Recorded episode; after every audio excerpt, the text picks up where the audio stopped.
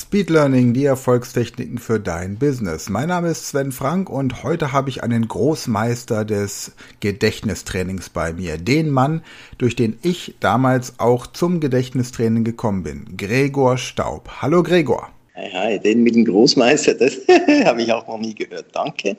Ja, ja. Ich habe, wir hatten es gerade davon im Vorgespräch, ich bin irgendwie so Anfang 20, kurz nach dem Abschluss der Schule, auf dein Kassettenprogramm Mega Memory gekommen. Das ist schon sehr lange her. Erzähl mal, wie ist deine Geschichte? Wie bist du zum Gedächtnistraining gekommen? Ja, ich, ich weiß nicht, ob es dir auch so gegangen ist. Ich hatte eigentlich ein schlechtes Gedächtnis, immer schon. Das heißt, wenn ich zurückgucke in die Schulzeit, sobald ich irgendwas lernen musste im Sinne von Lateinwörtern lernen oder so, da habe ich völlig versagt. Das ging so weit, dass ich mit 16 in Solothurn in der Schweiz aus dem Gymnasium rausgeschmissen wurde, weil ich schlicht nicht wusste, wie man lernt und somit auch die Motivation natürlich am Boden war, weil wenn du, ja, wenn du dauernd merkst, es klappt nicht, dann irgendwie. Ich habe aber fünf Jahre Gymnasium durchgehalten, bis es dann zu viel war. Und habe eigentlich mich, ähm, wie soll ich dem sagen, ich habe das kompensiert, dieses schlechte Gedächtnis mit, mit Technik. Ich habe einfach alles gescheit aufgeschrieben, das wichtig war, so dass ich es wieder gefunden habe. Also ich war hervorragend organisiert, aber ich hatte ein grottenschlechtes Gedächtnis.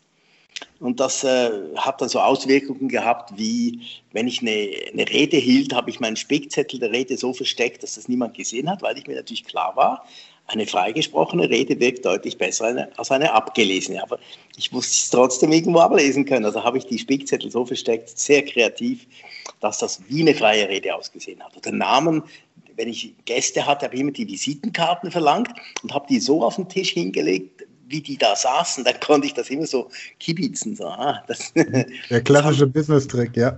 Genau. Die haben das zwar gemerkt, aber die haben gedacht, Mensch, der gibt sich Mühe, oder? So war das.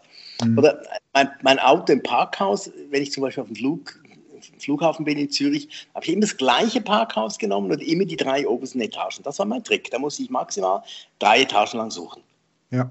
Und dann kam der 6. Juli 86 äh, meine Tochter Bianca, die Ältere, hatte da den halben Geburtstag. Das sprich, sie war die einzige Tochter, die zweite kam später. Und ähm, ich komme aus Boston, Amerika, nach Hause geflogen und finde mein Auto nicht im Parkhaus. Ich habe drei Etagen gesucht und dann nochmal hoch und wieder runter. Das waren eineinhalb Stunden Suchen. Ich habe das Ding nicht gefunden. Zu Hause lief eine Party und ich wollte dringend nach Hause und wir reden von 86. Es gab kein Handy für die Hosentasche. Das Ding war im Auto eingebaut und das habe ich ja nicht gefunden. Und nach eineinhalb Stunden hat sich mein größerer Koffer so in einer Metallleiste verheddert. Ich reiß da dran, habe den Griff in der Hand, jetzt muss ich das Ding noch tragen. Und da kam mir in den Sinn, Mensch, ich bin ja mit dem Zug gekommen.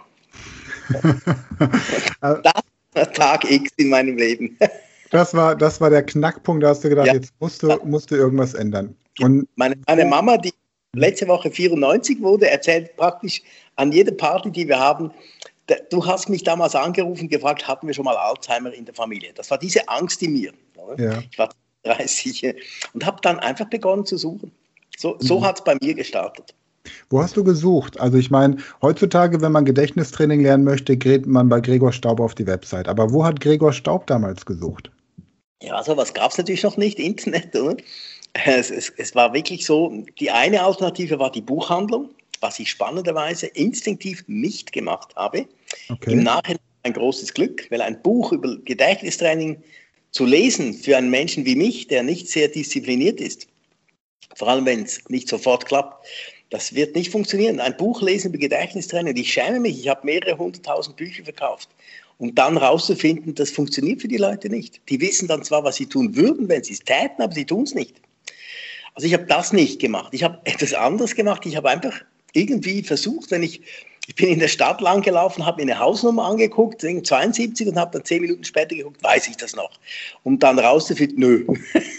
oder, genau. oder meine Frau, meine Frau habe ich gesagt, weißt du was, wir gehen einkaufen. Und zwar so, Virtuell, du sagst mir beim Autofahren, auf das Autotelefon ja, war fix im Auto eingebaut, das kannst du nicht in den Laden mitnehmen. Du sagst mir, was du brauchst und ich versuche mir es zu merken. Und ich habe dann gehofft, je öfter ich das tue, desto besser werde ich. Das war meine, mein Hintergedanke. Und ja. Ich glaube, in drei Jahren habe ich ein einziges Mal ein akzeptables Resultat erreicht. Sie hat nämlich 20 Dinge gewollt und ich bringe 17 richtige nach Hause. Das war der beste Tag in drei plus Jahren. Gut, an dem Tag habe ich 27 Dinge nach Hause gebracht, 17 waren richtig. So, und in diesem Zustand, äh, ich habe damals eine, eine, das muss ich vielleicht so als Nebensatz erklären, wenn du in meiner in meinem, bei Wikipedia zum Beispiel guckst meinen Namen, dann siehst du, dass ich eine Firma gegründet habe, die ein, ein Küchengerät herstellt weltweit. Eines der führenden weltweiten Küchengerätehersteller habe ich damals gegründet. Ich bin nicht mal Koch, aber ich habe die Gnade gehabt, dieses Ding als Prototyp irgendwo zu entdecken, habe dann die Firma gegründet und heute, wenn ich kochen, äh, essen gehe in einem Sternerestaurant, kann ich mit 99%iger Sicherheit davon ausgehen, ein Paco-Jet ist in der Küche. Und wenn der Küchenchef merkt, dass ich der Gründer bin von der Firma, lädt er mich in seine private Küche. Das ist wirklich klasse. Und da war ich wegen dieser Maschine in Amerika und habe den Chef von Sony Amerika getroffen. Und zwar im Trump seinem Hotel im Plaza, Fifth Avenue Central Park. Ja, mit Trump Aber kann man im Moment, glaube ich, nicht mehr so angeben, Gregor. Ich, ich, will, ich, will, ich will ja auch nicht angeben mit dem Typ. Der Typ, der hat mir schon damals unglaublich. Okay. Ich habe den zweimal im Fahrstuhl gesehen. Das war, so, das war damals schon. Ich war irgendwie der da war ich nicht dicht. Das, du hast es gemerkt, der Mann äh, der im Lift. Ja. War, ach, Egal. Egal. Ja. Ele Elevator genau. Pitch. Und Aber trotzdem, ja. in diesem Hotel, in diesem Hotel bin ich morgen um sechs wach. Warum bist du wach? Ja klar, du fliegst hin mhm. und es ist ähm, 12 Uhr mittags für dich und, und, und morgens um sechs gehst du ja da nicht spazieren draußen, weil das gefährlich ist 1990 und sehe einen kleinen Jungen im Fernsehen, der behauptet, man kann lernen, wie man lernt. Dann, dann gab es solche Kassetten. Wir reden von 1990. Genau. Philips-Kassetten, man konnte sich acht Stück kommen lassen. Ich ließ das dann auch wirklich kommen, weil das Problem war ja wirklich latent für mich da. Aber ich habe natürlich kein Wort geglaubt. Es, es, ging Monate, bis das bei mir in der Schweiz ankam. Es gab ja noch keine Kuriere, kein Internet. Ich ließ mir das also über meinen Cousin in Chicago liefern, kam dann an, habe mir die Kassetten angehört und gemerkt, na, also von 50 Übungen sind 48 völlig Schrott, aber zwei sind gut. Mhm. Mit diesen zwei Übungen, die gut waren, nämlich konnte 20 Wörter aufschreiben und konnte die auswendig hier rauf und runter sagen, ich konnte etwa eine 20-stellige Zahl im Kopf abrufen. Bin ich an die Uni Zürich, da hatte ich diese Gnade, diese Idee zu haben, jetzt ich einfach mal gucken, wie Studenten reagieren. Wie, wie reagieren die? Habe denen gesagt, hey, kannst du mir mal 20 Wörter aufschreiben? Ich will testen, wie gut ich mir das merken kann. Das war der Trick, dass die sich nicht blamieren konnten, habe ich gesagt, ich teste mich. Und, und ich habe hunderte von Studenten an den Tischen gehabt, die mir 20 Worte aufschrieben. Ich habe das einmal durchgelesen, konnte es auswendig und habe dann geguckt, wie reagieren die jetzt? Finden die das jetzt cool oder sagen die, ja, das können wir eh schon, sonst würden wir hier nicht studieren? Und dann habe ich gemerkt, kein Mensch wusste, wie das geht. Die waren alle vor den Kopf gestoßen.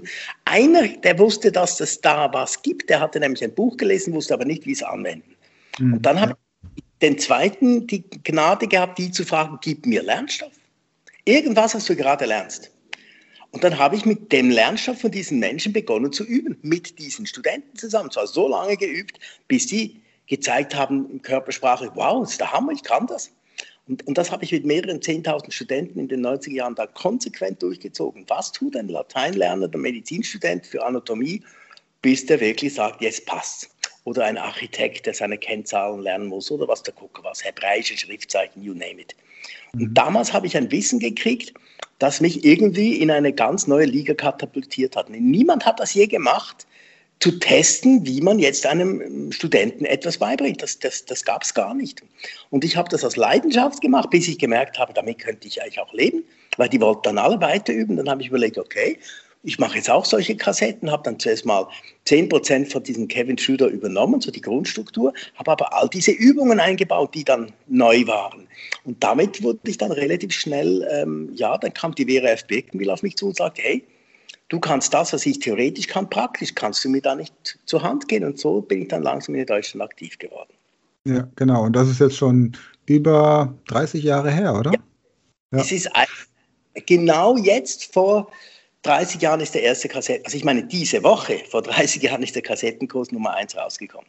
Ja, und Mega Memory ist mittlerweile eine Riesenmarke, oder? Hast du die auch in, in anderen Sprachen eigentlich oder nur im deutschsprachigen Raum? Also gibt es auch auf, auf Englisch, Französisch, Spanisch oder so? Am Anfang dachte ich eigentlich, weil du, du musst Gedächtnistraining, wenn du das formulierst, so gut formulieren können, dass es eigentlich nur geht, wenn es deine Muttersprache ist oder als Schweizer, der Deutsch kann. Wenn ich jetzt das Ganze in Französisch machen würde, bin ich einfach zu wenig gut auf Französisch, dass ich diese Feinheit in der Sprache beherrsche, um zum Beispiel ein Klangbild zu erzeugen, das passend ist.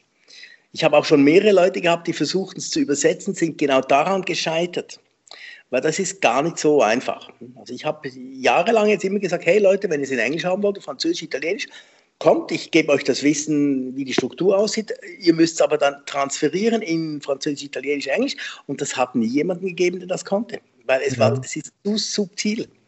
Also zuerst da habe ich mich völlig auf die Schweiz konzentriert, bis dann die WRF Wegenbild kam. Und erst dann bin ich nach Deutschland. Aber ich habe 100 Millionen deutschsprechende Leute. Das, das reicht. Ich habe genug Leute. Ja, klar. Gregor, wie das genau funktioniert und so ein paar Beispiele dazu würde ich gerne mit dir in der nächsten Podcast-Folge machen. Sag mal kurz, wo findet man dich denn im Internet? Naja, am besten googelt man Gregor Staub oder Mega Memory oder beides.